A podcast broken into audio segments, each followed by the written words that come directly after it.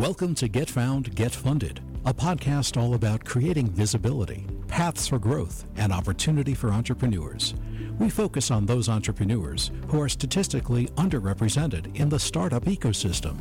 Your hosts are Zena Island, president of X Plus PR, a media relations agency, angel investor Aurelia Flores, managing member of Athena Digital Media Group, a digital marketing agency, and angel investor Christina Francis, president of Esteem Logic, an information technology, consulting, and training firm. In each episode, you will meet a new startup founder, hear about their company and where they are now. We then focus on one key challenge facing that entrepreneur, a challenge that is common among startups. Each episode also features a guest expert to weigh in on the challenge. Welcome to Get Found, Get Funded. Welcome back to another episode of Get Found, Get Funded. And this is Zena Island, one of the hosts of the show. Rashad Moore from Score 3 is a seasoned angel investor that invests with several different angel groups. Today, we're going to have a conversation about how he began investing, what he looks for, how much he invests, with whom, and how he does due diligence. Hopefully, this will give some listeners insight into how angel an angel thinks. Welcome, Rashad. We're glad to have you here. Hey, good to be here.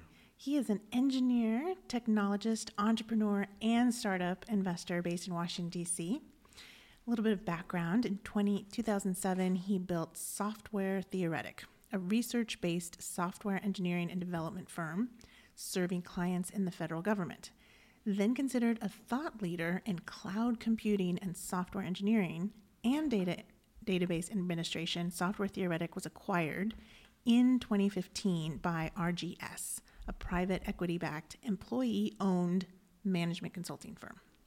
Rashad is also very active in the community. He serves as an active board member with Halcyon House, an incubator equipping early stage social ventures with support as well as a member of the New Dominion Angels. Shout out to Virginia.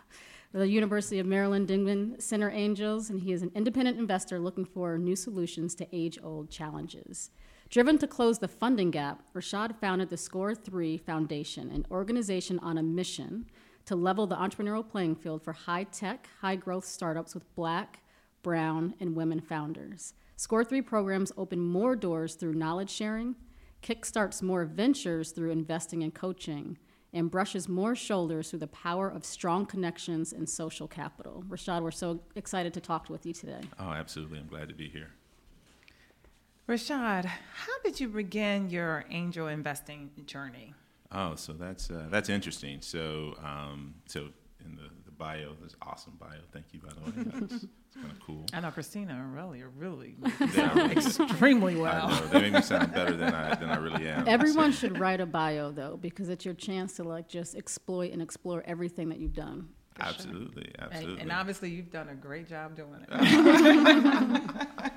uh, so yeah, so uh, so I started Software Theoretic, um, a uh, defense contracting company here in uh, the Washington D.C. area, like like most people do mm-hmm. Uh, in this area. Um, I started that probably in 2007. So we're pushing up on uh, 11, 12 years ago. Um, so, you know, started the company, I was working really hard, we were growing it, and uh, things were going well. And, you know, once you start to, to make a little more income, uh, you start to meet folks and throughout networking and what have you. Um, and uh, I met a few folks that were, uh, that were investing, that were angel investors. Um, but you know, I'll back up just a little bit more to add a little more context. Um, my very first job was with a startup um, okay. during the first tech boom. Um, I mean, well, the first tech boom, the 1998 to 2000 during the Clinton boom. years. Yes, everybody yes. remember those. Years. Absolutely, um, and and startups were all the rage back then, mm-hmm. and the internet had just started. Um, and so I was a, a, so software weird. engineer. The internet had just started. It's so weird to hear that right now. I know, right? That's crazy, huh? Yeah, but no, it, it literally was just like invented. And they weren't called startups. Yeah, they yeah it was yeah I don't even know what they were just called companies or or what have you. But um, I worked for a small company called Localize, and mm-hmm. so we built back in 1999 and 2000. We built basically what you kind of know of uh, that Google Maps Okay. is today, right? So we built the 1999 version of Google Maps, um, and there were about eight of us, and uh, that was my first introduction to what we call startup life right now, right? And I just happened to know, so I was fresh out of college uh, from Oklahoma State, and I was like, all right, you know, all these startups, people are making millions and millions of dollars, you know, you know, writing software. I'm a developer, so you know, I'm in. Um, and then so I joined the startup called Localize. Um, there were six of us. We grew to about eight, and then uh, AOL bought us.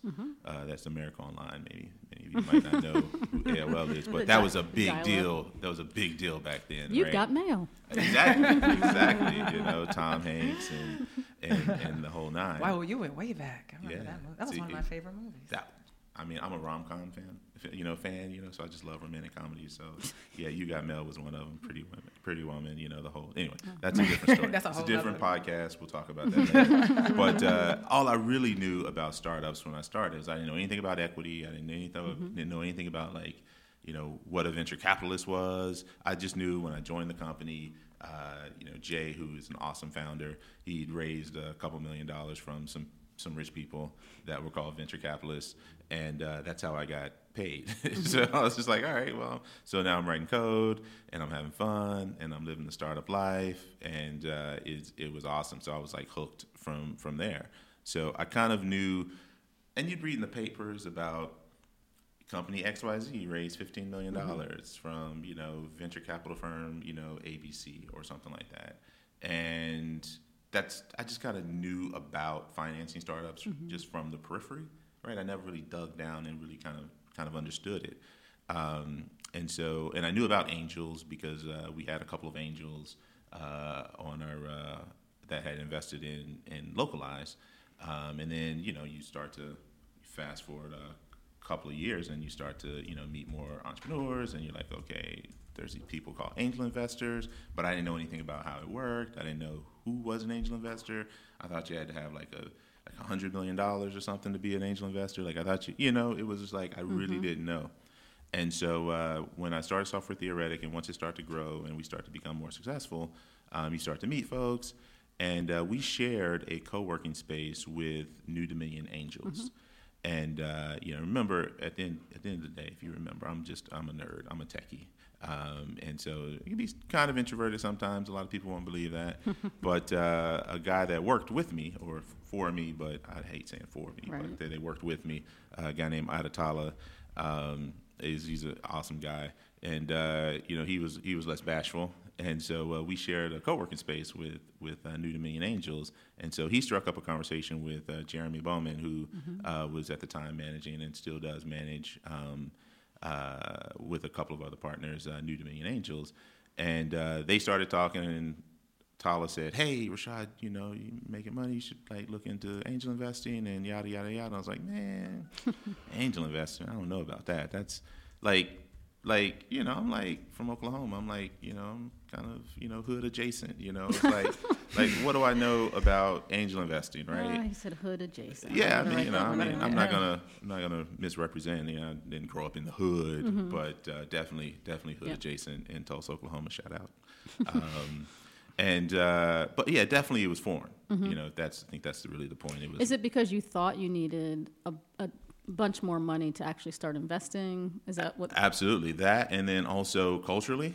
Uh, you know, to be quite frank, I just was like, okay, there's this angel group. I figured it was just a bunch of old white guys, and I wouldn't have a whole lot in common. Uh, I mean, what would I talk to? Like I said, I'm this black, I'm this black guy, young black guy from you know from Tulsa, Oklahoma. Just happened to end up in D.C.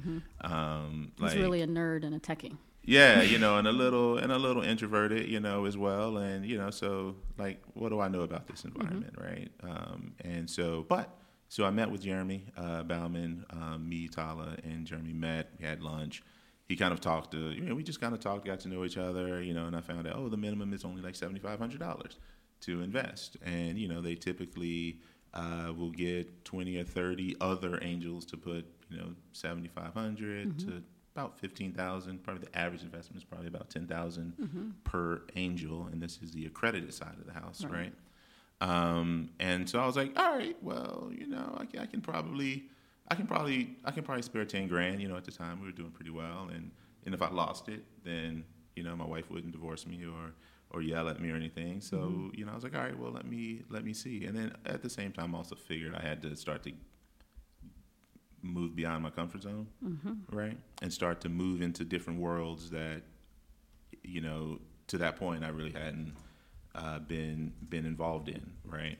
And so, uh, but it was it was really awesome, you know. So uh, we we meet at uh, generally every month at a restaurant. It was Clyde's at this time, and the first meeting was a little intimidating. Well, it's very intimidating because you walk in and it's like you know it's what you think it's like you know it's like mahogany wood paneled walls mm-hmm. you know uh, you know servers and you know people dressed up and and uh, you know and it was you know there's a good healthy dose of, of older white guys but to my surprise to my surprise there was a fairly diverse and uh, culturally diverse uh, group of folks.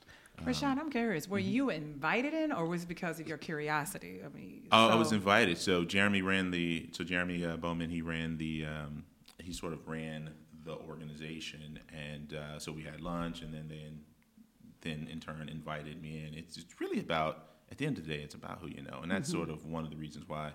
Um, when we'll probably get into this later, why we don't see a lot of black and brown and right. women um, companies being funded by angels because you know there's a healthy. I mean, to be quite frank, it's mostly it's mostly all men. Um, mm-hmm. I will say though that in New Dominion uh, has a has more women than most angel right. groups, which I thought was awesome.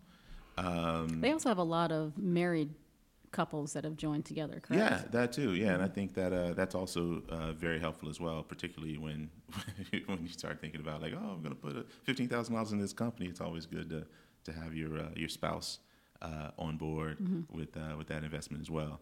Um, but uh, but no, it was really it was really awesome. I definitely was nervous walking in, but I mean, people, everyone was really nice. And what we found, what I found, was that at the end of the day we all kind of connected mm-hmm. around entrepreneurship. Right. We love entrepreneurship. We love working with entrepreneurs, and I think that's the key to to sort of understanding angels is that uh, we love working with entrepreneurs. Um, we love helping. Many of them were mm-hmm. entrepreneurs, mm-hmm. um, like myself, um, and so you know there's a there's a wealth of advice, and people are just genuinely just really just um, really just motivated to to make money, mm-hmm. but then also to uh, to help uh, you know entrepreneurs and provide advice, and uh, that's probably my favorite part of it yeah. as well. So, uh, but yeah, that was about six or seven years ago mm-hmm. that first meeting, and uh, I've been a member ever since. So um, was was that after? So that was before you sold the company. So you definitely like, before. you said six or seven years ago. So were we talking 2012, 2011, something like that?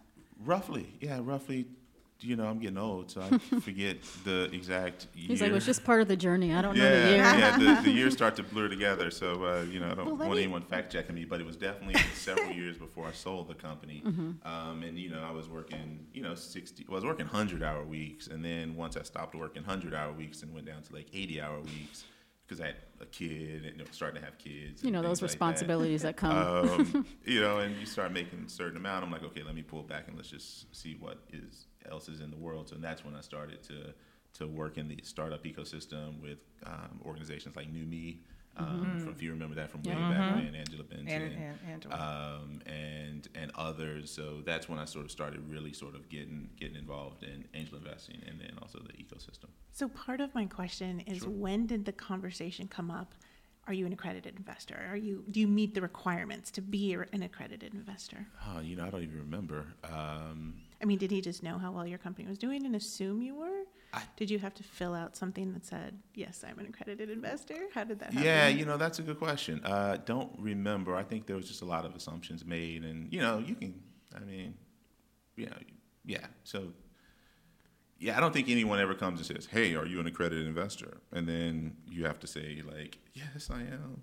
But definitely, as part of the application process, um, it's an application process is way too uh, way too strong of a word for it. It's just like you know, it's like there's a you sign up and you say, okay, I'm going to pay my couple grand a year, mm-hmm. and you know, you say that, hey, you you you confirm that uh, or affirm that you know New Dominion isn't you know providing you advice and all the legalese and Right. stuff Sure, like that sure. to sort of be part of the group. And then one of the pages is a uh, an accredited investor questionnaire where they say, do you make you know two hundred thousand a year or three hundred thousand a year for the past two years, or do you have over a million in assets, Right. you know, net of your um, of your primary uh, residence, um, you know, stuff like that. So that's really sort of you know where you kind of say whether you're an accredited investor or not. I think it's kind of gauche, kind of kind of bad form.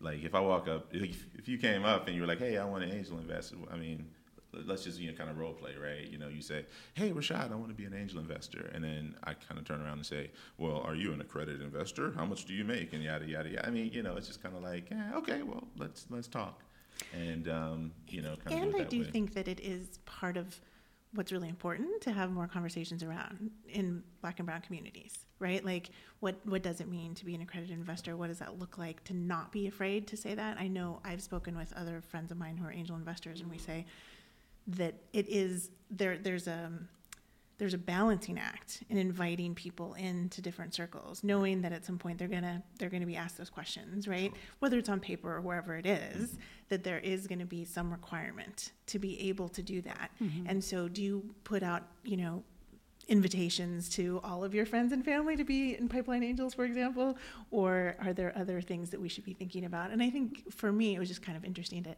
to hear your process and where that came along in the in the question No, in the question Q and A process, and there wasn't one. Yeah, like. no, there wasn't one for New Dominion. Um, for most angel groups that I've been a part of, there isn't really sort of an, an initial. People just kind of under, it's kind of understood. However, um, you brought up a good point about what does it look like to be? What does an accredited investor look like, particularly in the black and the black and brown community, right?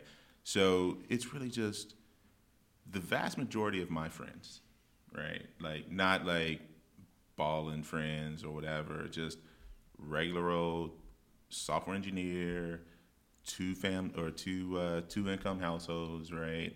In the Washington D.C. area are all accredited investors, Yep. right? You know, it's just kind of like you know two government engineers working together. You know, depending on how far along you are, you add those two together, bada bing, bada bang, you're you're an accredited investor.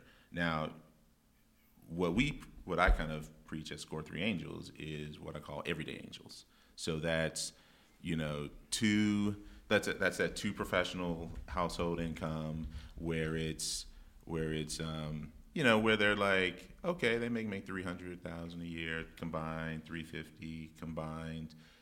You don't want them investing ten k a pop, right? Because the way I kind of look at it, you want to build a portfolio of at least 20, 25 companies, right? Um, let's say 30 companies, right?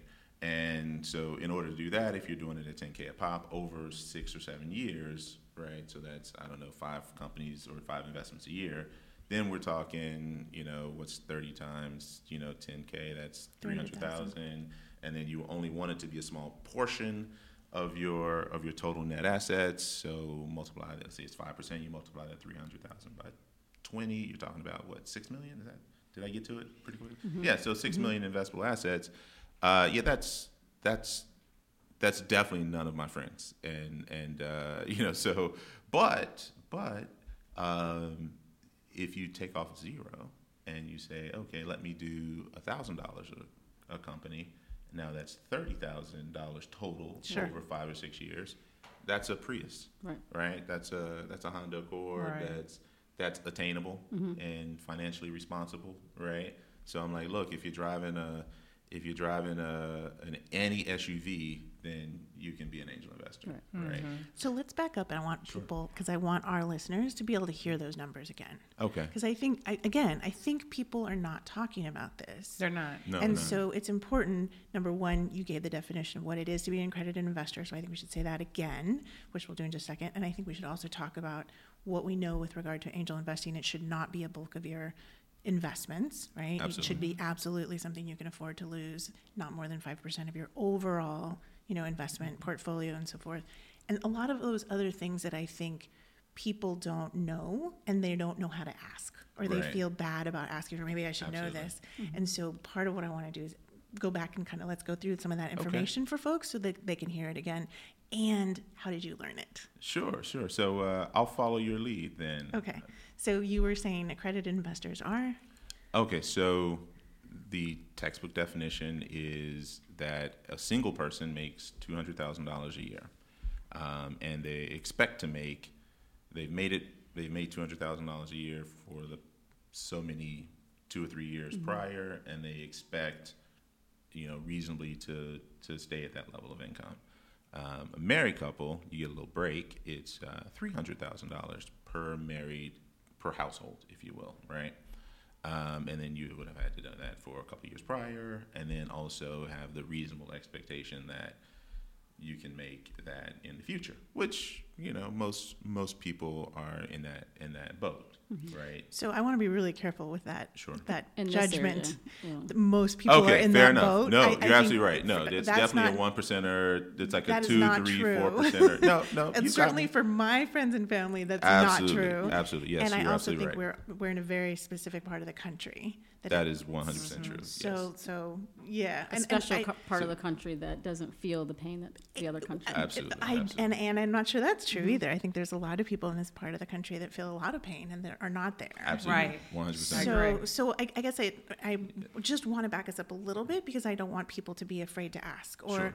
and, and I want it to be something that it's okay to be aspirational about, mm-hmm. right? Like, yeah, I want to get there, and and certainly I've talked with certain angel investor friends of mine that have said I'm the only one that I know, other than my angel other angel investor friends that check these boxes. Oh, absolutely. So, so anyway, keep Yeah, going. no. So I want to be very, very clear that. Um, I'm just, I'm just giving you a hard time. No, no, that's actually good. That's actually good because sometimes we uh, we forget, right? Um, Right, I mean, to say most people are. yeah, no, that's it was very yeah. So it was very I was way too loose with with the word most. Um, you maybe know, more people than you might expect can actually check those I would boxes. I would say that I would say that more people yes. So one more people than you would think can can claim to be an accredited investor, and it's not as uh, mythical as as it as it as it kind of seems, right? Um, so yeah, so and and then you know also think about it's it's it's it's something that you know if you think about the the national income household income is roughly only like fifty or sixty thousand dollars a year. Right. So you know that's we so we need to be cognizant of that as well. Um, but I will say though, I guess the the ultimate point is that there are way more people who could be investing in private companies as an accredited investor than than the than our population gives us credit for, Yeah. if that makes sense.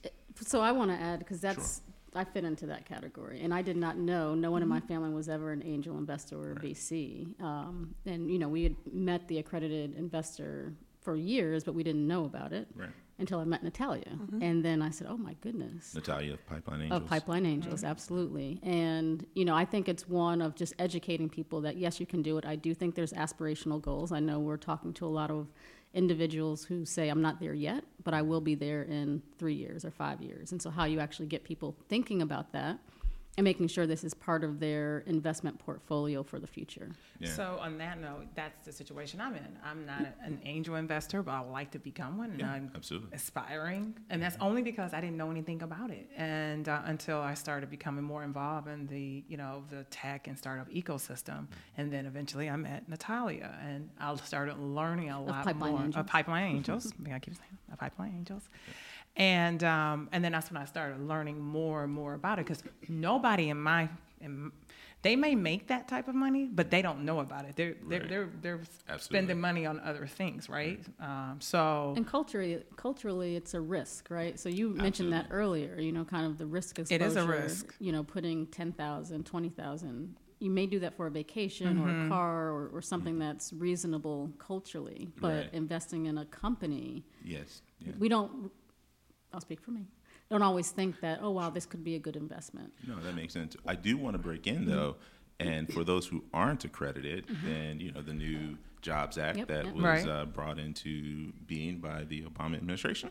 Um, will allow uh, companies to uh, raise from unaccredited investors on platforms like Republic, uh, SeedInvest, uh, et cetera, et cetera, um, where you can put in small amounts of money, you know, 50 200 $500 into uh, awesome companies um, and gain some exposure as well without necessarily needing to be with I mean there's really very little income limits um, at that point um, and so that's why we also at Score Three we also uh, work with uh, Republic.co um, to uh, to to source angels um, and to sort of promote uh, you know that type of platform for the unaccredited side of the house. Yep. And so that means you know no matter what you make, you can invest in in a lot of these companies, but through um, the uh, the investment platforms that, Yeah, that it- are accredited. And on another note, too, investors or brokers, they don't talk about it either. Right, because they don't make money off of they it. They don't make money off of it. So they're not going to tell you to include that in your portfolios. I, I know someone very well, and he was like, "Why would you invest in a company you can go put it in a stock somewhere? You know, Right, instead, yeah. you have a, like in his mind, you have a better chance of making money off that stock versus that yeah, startup. I think it's I think it's a mixture of both. I'm not going to just throw all the all the all the the money managers or the or the investment advisors un, you know under the under the rug um, or under the bus. Uh, a lot of it is that a lot of them just don't know about it either. I mean, you know, they they they took the test and they know about stocks and know about bonds, but no one is out there really talking about what's the proper way of investing in private uh, deals, right? Like, so not even just you know startups, but you know like private debt deals, um, um, you know just like lending money, right? Like to be quite frank, um, I can raise money faster if for a company that had cash flow, if you know they just said, hey, here's you know I'll pay you fifteen percent guaranteed. Yeah, oh man, I'd have that. people, I'd have, I'd have people throwing money at you.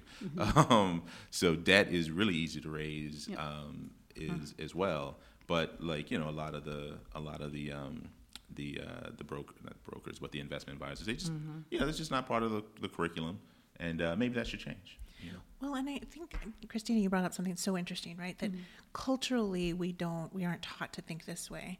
And some of these new kind of equity crowdfunding funding platforms, like Crowdfund Main Street or things like that, are opening up that world to folks who are not accredited investors. Absolutely. But those of us on both sides of the table, I think, partic- well, I won't talk about anybody else, but I know kind of a lot of Hispanic folks do actually invest mm-hmm. in friends and families companies. Mm-hmm. And so from that standpoint, we are used to doing this. We just haven't we haven't articulated it in that You way. got to put a Right. label on it. And so I think it's so important for us to have these conversations so that we can think, wait a minute, we are already investing in businesses. We are That's true. already investing in our communities. We are already investing in our families. What if we put some more definition around this and be more formal about it and think it through?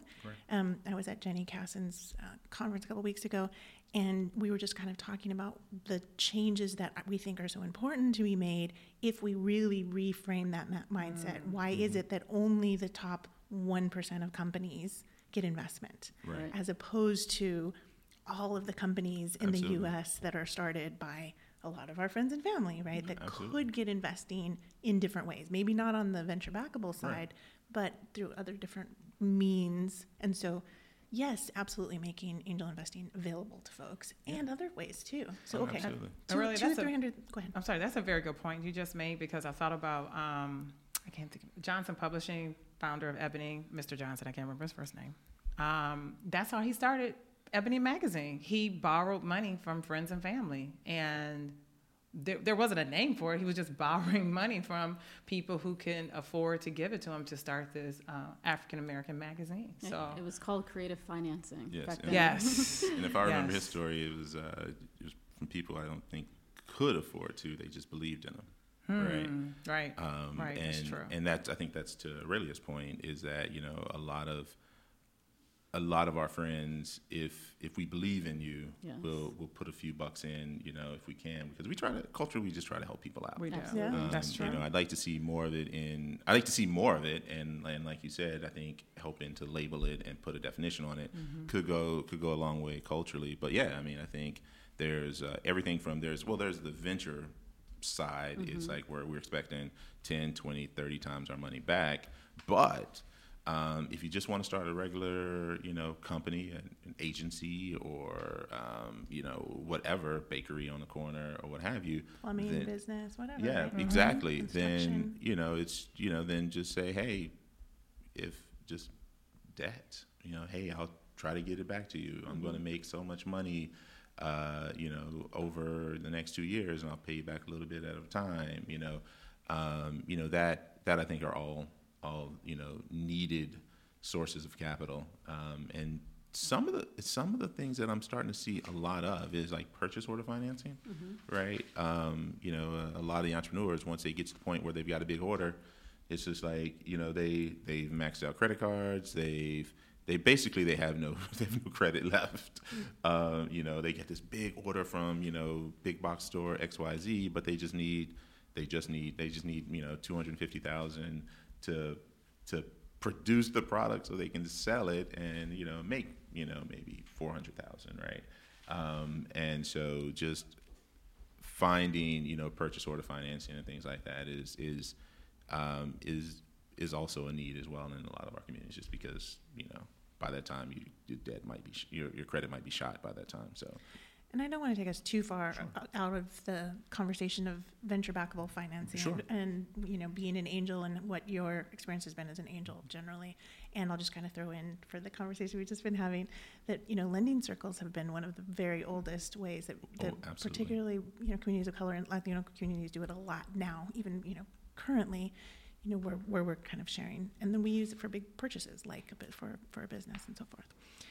So back to our definitions. sure 200, 200, that where we are now? 200 Sorry. 200 individual, 300 for a couple, right past couple years expecting it in the future, or the net worth of a million dollars minus, not including their home, right? So those are the kind of two definitions accredited investors check. Great. And then the other thing that you had said was that you should expect not to have more than 5% of your overall portfolio, more or less. Yeah, overall a little net worth, however you want to define it, um, you should. At, I mean, the rule of thumb is you should be able to lose it, Right. um, and and not be stressed if you did lose it. Um, so five percent is a good rule of thumb. Where there's five percent of liquid liquid assets that could also include 401k and, and things like that, or you know five percent of you know total assets. Right, you might have a rental house, you might have um, a primary home, what have you. Just just small enough that that it's not gonna you know really you know put you in the put you in the poorhouse too bad if, if you did lose the 500 or so which which is interesting because you know there there are surveys that say the vast majority of Americans can't you know if they had a $400 bill tomorrow they wouldn't be able to they wouldn't be able to pay it Right. so just to to that point also just kind of want to kind of harken back to um, sort of sort of you know where we are in, in, in sort of this sort of circle of like who we're talking about, right? So we're still talking about a privileged set of folks, even on the unaccredited side of the house. So, And then you had said one of the other things I just want to kind of point out Sure. that I think was important that you would expect to try to build a portfolio of eh, 20 companies, something Yeah, like that. 20, and tell 25 us why you picked that number because I, I think I know why you picked that number, but Um, I'll, I'll let you articulate it. I'll you know, it's a good it's a good number, um, but you know, so I'm a so I'm, so I'm an engineer, so uh, you know, right around sort of 25, 30 is a good statistical. Uh, it's a, it's a good statistical sampling, if you will, right? Um, so As evidenced by midterm elections. year. hey, I had to throw that one in. Absolutely. so it's a good statistical sample, um, and but no, there's not a like I didn't. It's just more so than just you want to have as much diversity as possible um, across all of the different types of um, industry segments, and then also types of uh, entrepreneurs that that you invest in. Um, but yeah, so hopefully that answers the question. Well, and one of the one of the things that um, certainly Pipeline Angels teaches is that you should expect that you will probably make your money back in one of eight to one of twenty five of the companies you invest in, and that's kind of across the board. The numbers: certain investors do better, certain investors do worse. Right. And we are expecting when we're doing angel investing that you could literally invest in 20 different companies and not make any of your money back until that 20th company. Absolutely. And so, so one of my, so that's interesting. So my first, the first investment I made, so I walked into New Dominion Angels, um, and I was like, all right, I'm here. You know, got comfortable, went to a couple of meetings, and so I was like, okay, well, am I really an angel investor yet? I hadn't invested in anything. Um, so I saw a couple of companies, like two or three, and uh, we all decided as a group uh, to invest in a company called Yasabe. Awesome company. It was focused. It was very interesting. It was focused on uh, sort of the growing Latin. Uh, so it's kind of it was like sort of Yelp for for the Latin market, um, and it was um, it was uh, it was it was Spanish language. It was it was Spanish. It was Spanish first development, right? So there, I don't even think there was a uh, an English site, um, and so they were doing really well.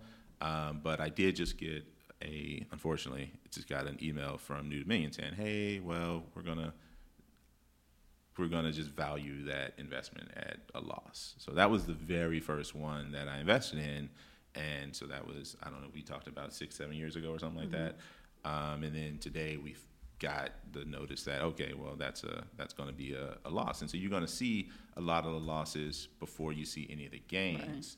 So you know I'm probably in about 15, uh, probably 15 companies at this point.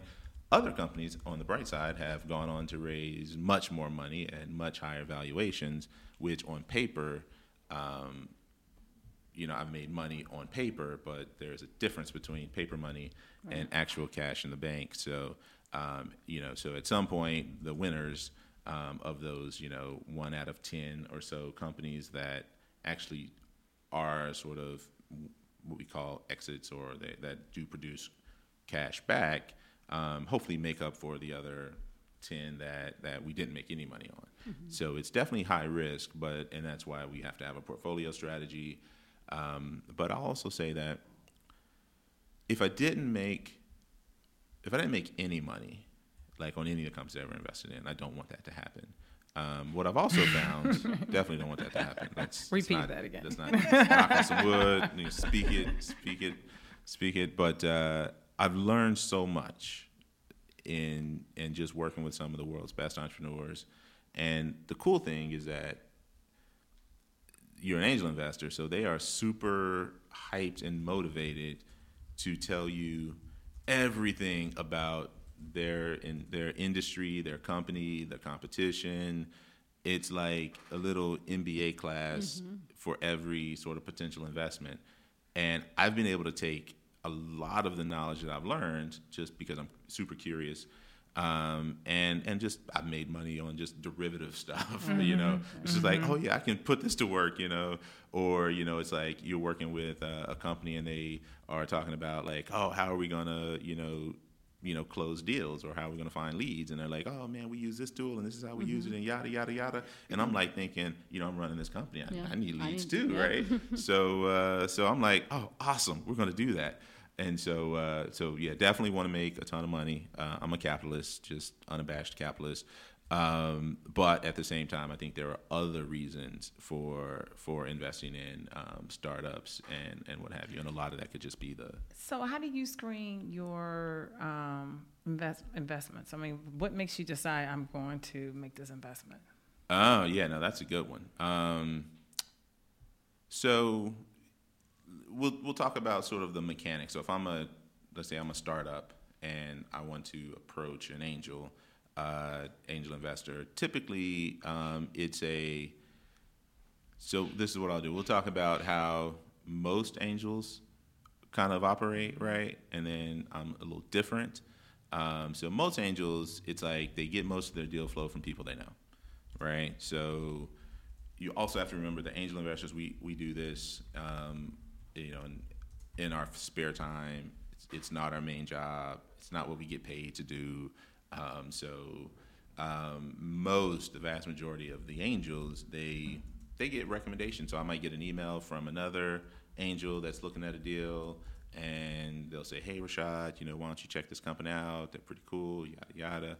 And that's just sort of how deals get passed through this sort of super secret underground network of you know really rich people with finger quotes, um, and and it's and it's quite impenetrable. I mean, it, it's tough to penetrate um, if you don't already know a bunch of people who are angel investors. Does that make sense? That makes sense. That Right. makes a lot of sense. And so, um, but typically it'll come, a deck will be passed around, a- a slide deck, a presentation of your company's, uh, you know, business, problem, solution, financials, et cetera, et cetera, on a 12 to 13, 14, 15 page uh, PowerPoint presentation or slide deck, if you will.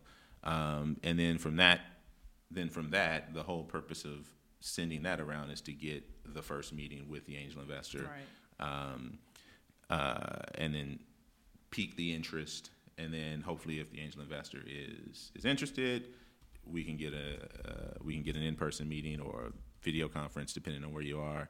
Most angel investors they invest locally, so it's mostly sitting in coffee shops or or what have you. Um, there are some angel investors who who, and I think it's starting to grow, who are doing who who will invest further outside of their current geographical location. So I invest across the entire nation. Uh, we start at Score Three, and so we do a lot of outreach to companies that we see. So what I used to do before even I started Score Three is I would just see a product or a company that's like, oh, they're doing some really cool stuff, right? And I'll just reach out. I'll look up the founder and I'll just reach out to the founder. Hey, my name is Rashad Moore.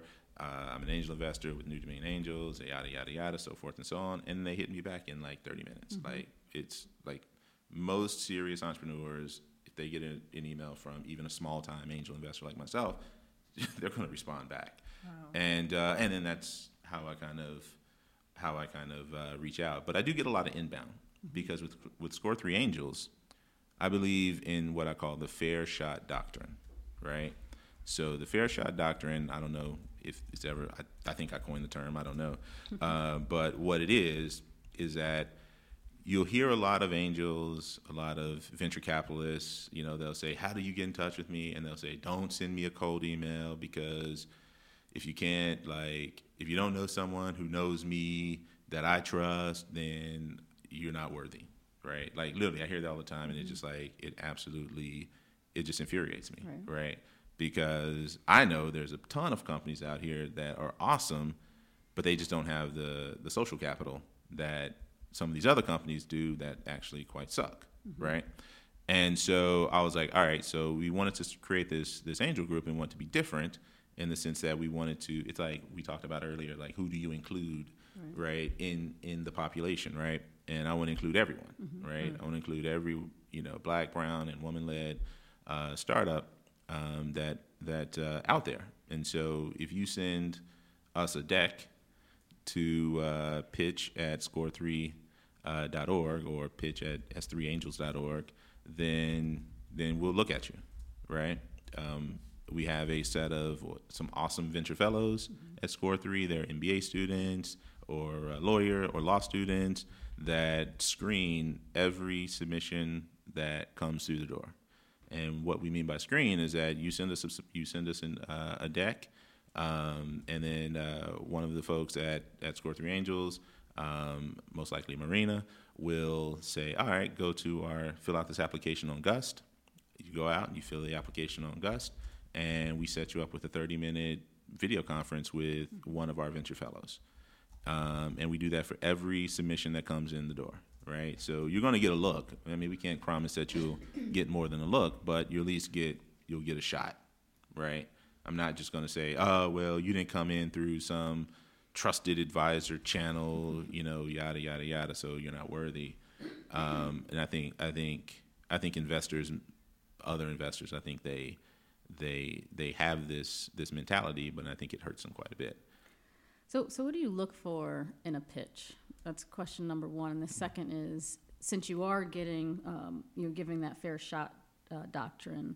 If you don't invest in someone, are you passing that person on to your network? So let's take the f- second one first. So yeah, so if we don't invest, um, yeah, no, we'll syndicate deals. It just might not be right for me. I don't have all the money in the world personally, um, nor does you know, no one has all the money. And then also angels and uh, I would say investors, um, we have different lenses through which we we decide um, on what companies we invest in. You know, some company, some investors are into uh, media because maybe they they were in that space. Uh, they might be consumer, you know, focused. Uh, some might be, uh, you know, biotech or what have you, right? And some even be impact. So they might only invest in social entrepreneurs. And so just because it doesn't fit our uh, sort of lens or something that I might be personally interested in investing in, then no, absolutely, I definitely send in. I used to not do that because I used to feel that if I didn't invest, then it sounds weird to pass on. Like, like, why are you giving me this dud? You know what I mean? Like, you're not investing in it. So, but it's it's really once you start to think about and you start to meet a lot of folks, and it's kind of like, oh yeah, you know, I know. I know Sally. She's really interested in you know uh, in biotech type startups, and because maybe she worked at you know I don't know Johnson Johnson for the past 20 years, and so I'm gonna hotline it over to her and uh, and give her first crack at it. I like to say like, but I do filter it a bit. You know, if you as an angel myself, I'm only as I'm known by throughout the other angel community based on the quality of deal flow that I send them. Right. Mm-hmm. So mm-hmm. Mm-hmm. so we do so because we do have that fair shot doctrine, there's no filter.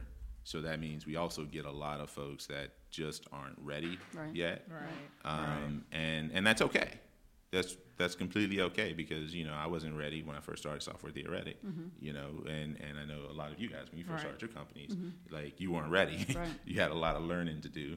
Um, and so from that standpoint, what I'll do is you know if I'm personally interested in um, you know that particular entrepreneur, I might jump in and sort of help and mentor myself, or try to find other mentors or, Right. or you know that that might be able to sort of help them along or send them to you know someone like uh, you know Project 500 or Mm-hmm. now they're 1863 Ventures or uh, you know that handles that that helps groom people Right. for investment right?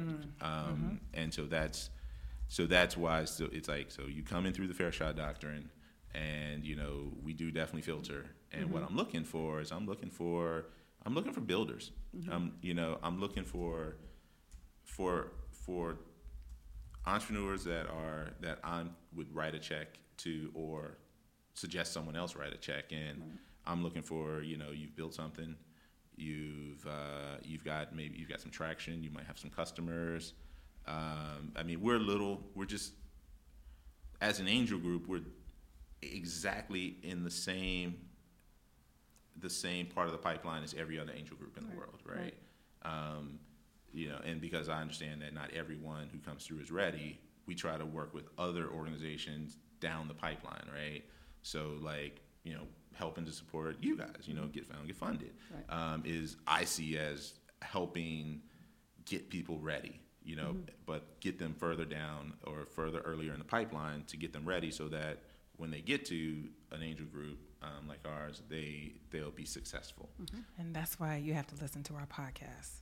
Each and every time Each it comes out, day. yes, I got to put the plug in there. Listen to our podcast. Go back and listen to them because you'll get some good information. absolutely What type of, and I know you got to answer Christina's second part of Mm-hmm. her question, but what particular industry do you like? Is it food? Is it healthcare? Or what, which one? Do you Um, have a particular one?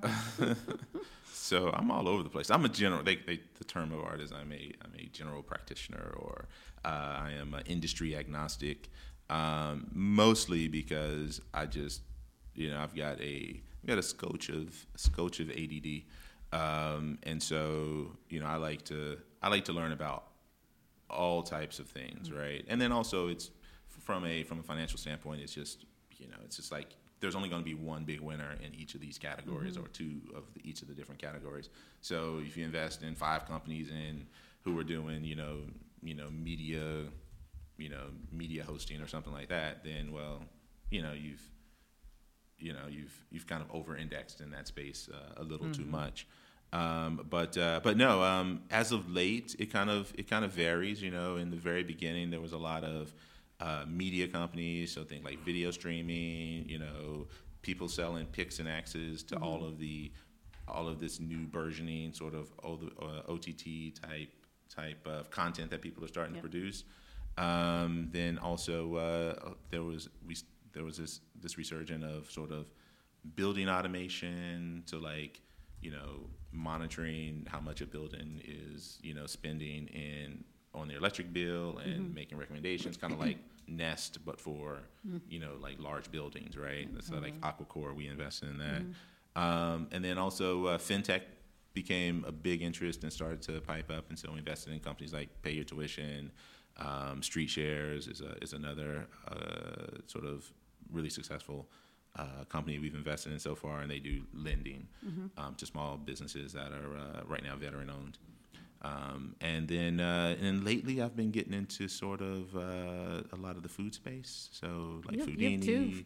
Yep, drink. Foodini, yep. And we actually Um, tasted one the other day. Oh yeah, Foodini. Foodini is Foodini, awesome. Foodini. Yeah, Foodini's gonna And be drink. We had drink and- on the show as well. Yeah, and and and those are good entrepreneurs, right? To to use as templates. So Shizu over at Drink, and then uh, Phil over at uh, Foodini. Um, so if you think about Drink, you guys had her on um, your podcast, so go back and listen to the Drink Thank you. um, episode. Uh, is just she is an awesome, awesome entrepreneur. She's uh, you know ex Goldman Sachs, and she just absolutely is an operator, right? So she came in through. So I saw her at at uh, at um, at Dingman Center Angels, um, and she pitched there, and I was like, okay, she's awesome. Um, and then I took her over to New Dominion Angels. Um, we didn't get an investment from New Dominion Angels directly, um, but I did invest personally um, into Drink. But she is just she's she's just absolutely killing it. She is. Um, and it's just she is killing it. it's just it's just predictable growth. She's an operator. She knows exactly what she needs to do at any given time. You know, she's she she's got a great crew of folks. Actually, me and a buddy of mine, uh, Marco, we went to before I invested.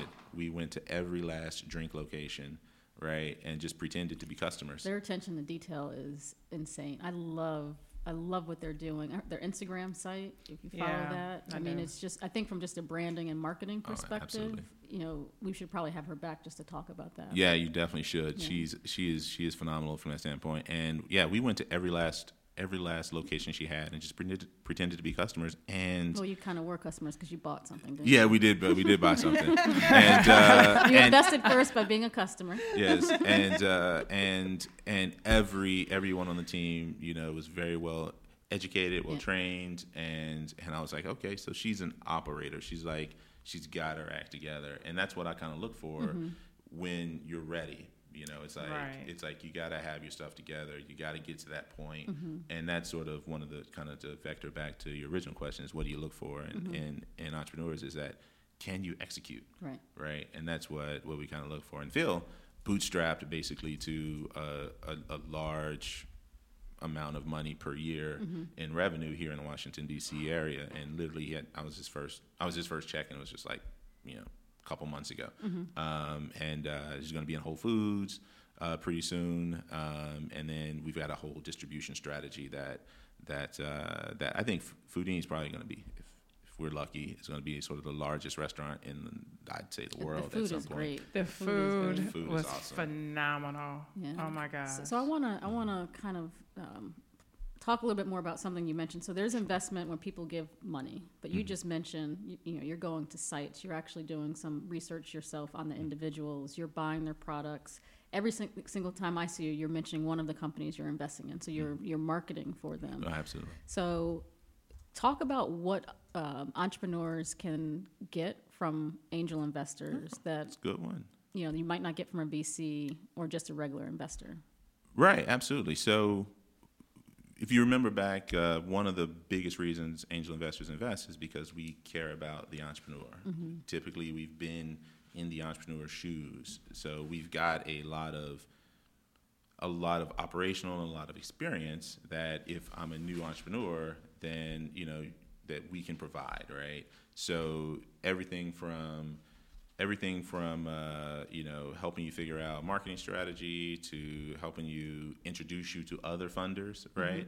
Um, and so when I'm out talking to people, you know, I'm I'm telling you about Foodini because I know you're an angel investor, and I'm like uh, just putting it putting it in your I ear, know. putting it in your ear. So when Phil is ready to raise uh, an actual an actual round, and I'm like, hey, remember, you know, we told you about that. And so I'm always trying to connect people to uh, to other investors and, and what have you, and just I just tell the story, right? So when we get to New Dominion, um, and Phil is up there in front of New Dominion, like they know who Right. he is already, right? We've we've preceded preceded we've we've pre-populated the sort of the the psyches of the folks in the room that we're we're going after, and so that's and it's in my best interest, obviously, Right. as a, as an investor, to ensure that other investors come on board to help fund the entire journey life cycle of the company so that a I can make money and then also but everyone else can share in the share in the wealth as well.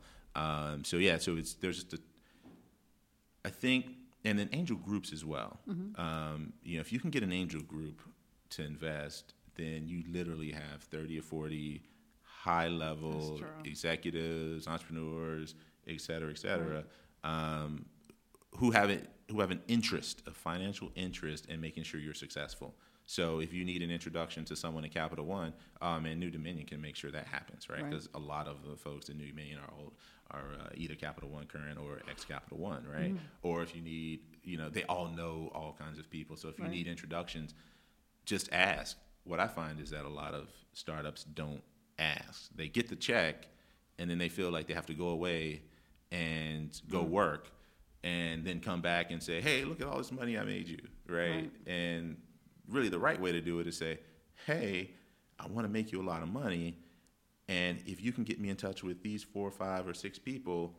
Then that would be awesome, and I can make you a lot of money Yep. and that way you can build things faster because ultimately if you go off as a startup or an entrepreneur and you try to do it yourself you're a you're going to fail it's going to take longer and as investors we really don't have any insight into what you're doing and we also want to feel part of you know we want to be we want to be part of the uh, the journey right um, so So let's talk about a little bit angel groups, right? Yes. Just briefly, because I think, and we'd have to look up the statistics. I don't know those off the top of my head, but most angels tend to invest in angel groups. Part part of the reason is because of what we talked about earlier with the statistics, right? You don't want to be investing a ton of money in any one company, but when you bring a group of people together, you can really make a difference and invest more at once.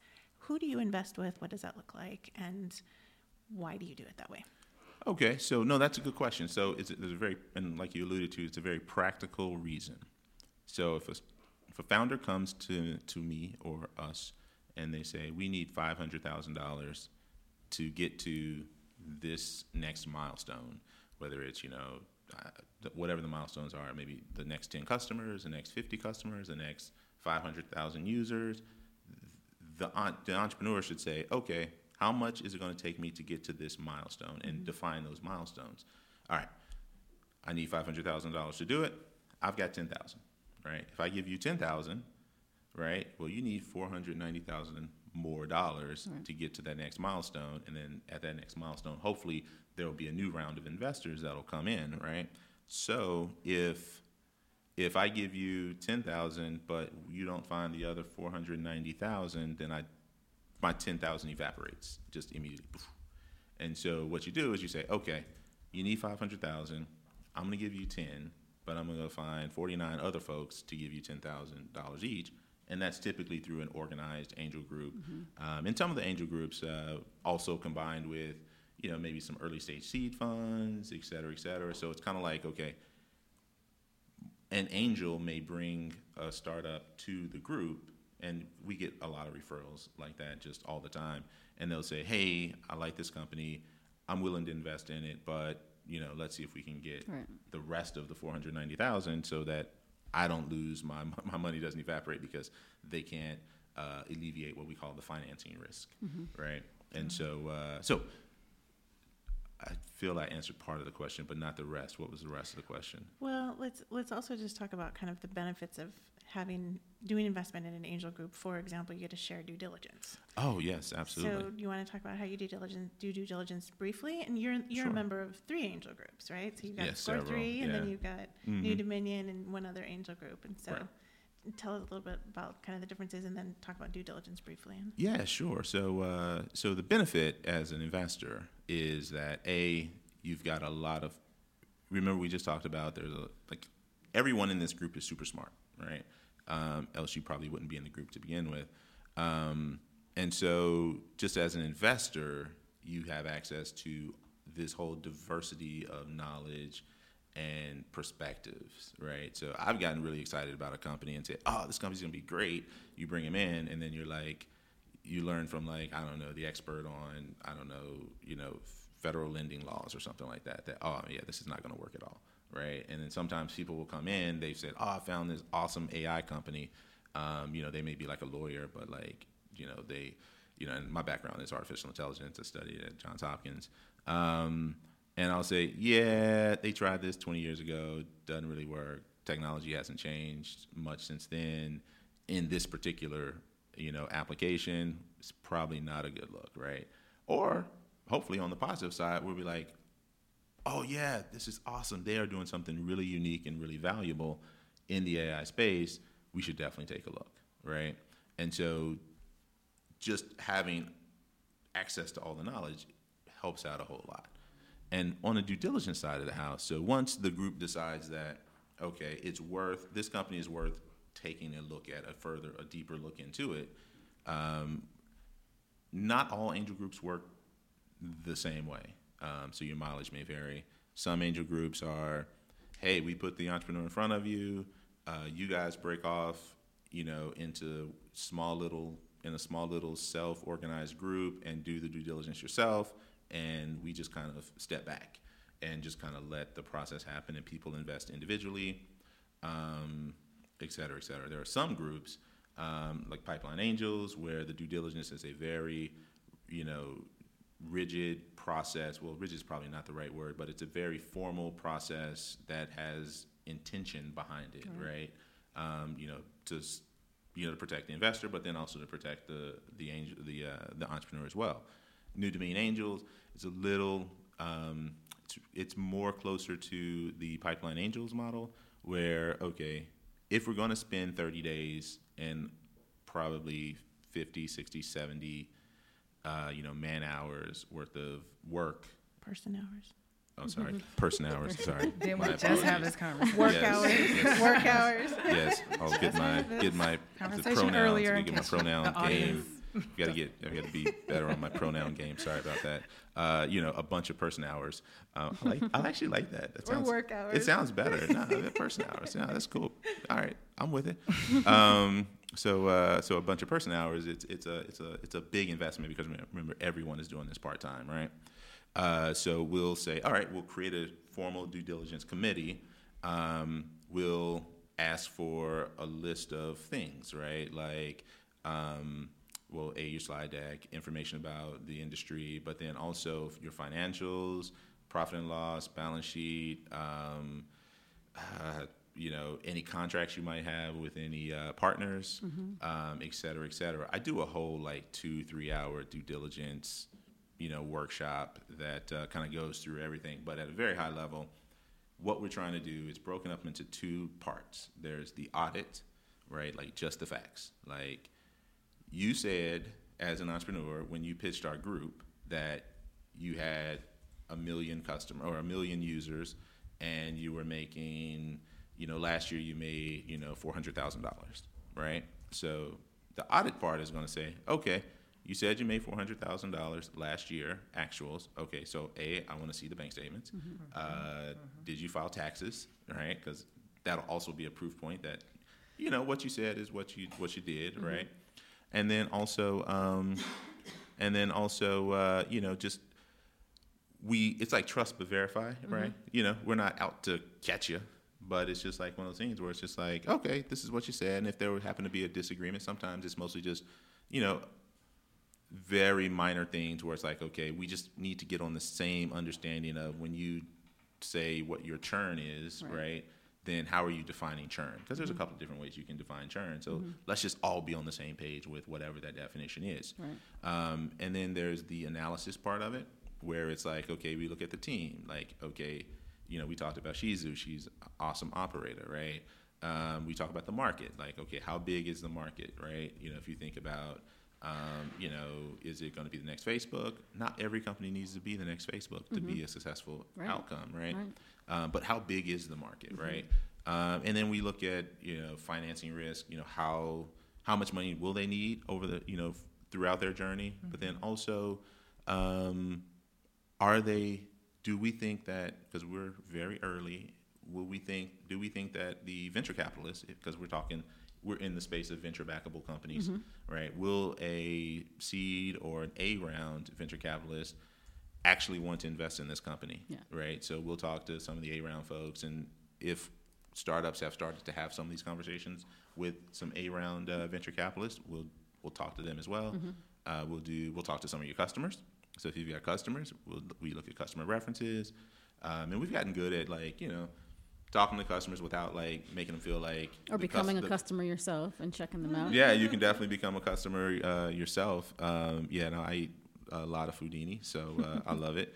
Um, but uh, but yeah, so just that whole process, and then um, a an investment memorandum is generally written by uh, the investment group, and that investment committee or group will generally consist of at New Dominion, it's uh, Shane or the the we have we have professional uh, um, folks that can help with the due diligence and the the analysis, but then we'll also include six or seven angel investors who are part of the actual group itself. Um, an investment memorandum will be made. We not we're not in the recommendations business, so we just say this is these are the these are the facts. And typically, what happens is if there are six folks or so, six angels on the the investment committee, they'll generally say, okay, these are the facts via the investment memorandum, and the folks in this group have committed to investing seventy dollars, let's say, combined, Right. right? And that says to the rest of the group, because there's probably about sixty or seventy folks in, let's say, New Dominion Angels, but in other angel groups, it kind of works very similarly. Um, that's a that's assigned to the other angels that weren't part of the due diligence, because remember, we all do this part time. That okay, this is probably a good investment, and then you know then they can decide to jump in and in, uh, and invest um, in the along with the entire group as well. Okay. great. The only the only thing I want to just kind of Sure. jump in and say there is that I think a lot of entrepreneurs get different places along this spectrum, Mm-hmm. and then if they don't get all the way to the end, it feels like a loss. So and what do you d- mean? And so if they don't get the money, they don't get the check. And I think part of what we want to be clear about is, sure, you didn't get the money, and for you just to be able to pitch is a win, right? To just be able to talk to an angel group is a win. To go to due diligence is a win. You may not be the right fit. There may be things that still need to be fixed. There might be other things that might be not quite ready for this mm-hmm. angel group or that angel group or whatever. And I think it's important for entrepreneurs just to know not everybody's going to write the check. And the further along you get in the process, it means you're doing something right And Oh, use the opportunity for good, right? and to learn. Right. Yeah, Yeah. absolutely. Yeah, definitely the feedback cycle on that is is is amazingly valuable, and uh, mostly most most regular entrepreneurs, white, black, whatever, are generally pitching on the order of hundred different investors before they before they close a round, right? Let, let's say that again because Yeah, I think so- most entrepreneurs do not understand the numbers. Right. Yeah. So mo- yeah. So so most of them. So I've talked to lots of entrepreneurs, uh, very successful ones who have raised millions of dollars, and they've talked to hundreds, 100, 200, 300 different investors, investment groups, um, and and we see on the news that you know XYZ company, high flying startup out of Silicon Valley, just raised twenty million dollars, right? And you know in a week, right? And that happens. Mm-hmm. I mean, those are sort of unicorns and outliers, right? Right. And that doesn't even actually make them. Your ability to raise money fast does not necessarily correlate to how successful of a company you're going to be, right? In fact, it could be the opposite. uh, you know, you look at like Juicero and some of these other sort of abject uh, or objective failures um, that were able to raise money just like really, really quickly, and they just, I mean, because too much money also kills you as well. So, uh, so to br- a lot of our black, brown, and women-led startups, it's like sometimes not having access to, you need access to some, but just like the struggle, I think sometimes makes makes makes our type of founders more successful mm. in the long run Yeah. because mm-hmm. we're not entitled. We don't expect it. We know we got to work twice as hard, three mm-hmm. times as hard, four times as hard. And at the end of the day, it's like when you go to market and you're actually competing, then you'll just be that much more of a competitor. So, And I think most people don't understand. You should expect to talk to 200 investors before somebody writes you a check. That should be an expectation, oh, absolutely. right? Not, oh, you know, because I've cer- we certainly talked to um, entrepreneurs that are like, oh, I'm I'm I'm you know I'm raising money and it's so hard and man, this takes so much time. And we're like, okay, how many people do you talk to? Oh, 15. Right. Really? Like, no, that's Yeah. a completely skewed perspective of Right. what this actually takes. Yeah. No, absolutely. I and and actually, I, I actually sometimes recommend to startup founders that just if you can if you can make it by on less, than Right. just spend the time building the business versus trying to convince someone to give you money to then build the Absolutely. business because it is really a time suck. Right. I mean, it is it just takes you away from the business. You can't make any progress, and it's just it is just uh, for the for the vast majority of entrepreneurs, it takes a long time to raise money. So uh, Mm-hmm. And not every entrepreneur needs to raise money to be successful, yeah, that's or raise a venture or angel investing to be Oh, absolutely. successful. I've never raised venture capital for any of the companies that I've run. so, do, do okay. Yeah. You do okay. So I know we, we've talked about a lot, and I'm going to do something a little bit different because there are two questions that I wanted to ask. Normally we'll summarize, but I'm going to let you summarize in these two questions. So okay. the 1st I'm gonna try. I feel like a lot of pressure. So no, no pressure because I think it's important. You're bringing a perspective of being an entrepreneur a business owner, also being an angel investor and seeing it from both sides. Sure. Um, and you also have, you know, you talked a lot about the social capital that you're bringing to individuals. So not just investing money, but actually helping them grow in the process Sure. and using your network to do so. So one question is, what do you wish you, what would you do differently now as an investor? Or what, what, let me ask it this way. Okay. Um, what would you, how's your investment thesis changed? And what would you, what advice would you give to new investors coming into the space? Oh, that's interesting. particularly black, brown, and women investors. All right, so man, so that's a tough question It is a because tough question. because every investor has got its own risk profile. Mm-hmm. It's got his or her uh, own um, interests, right?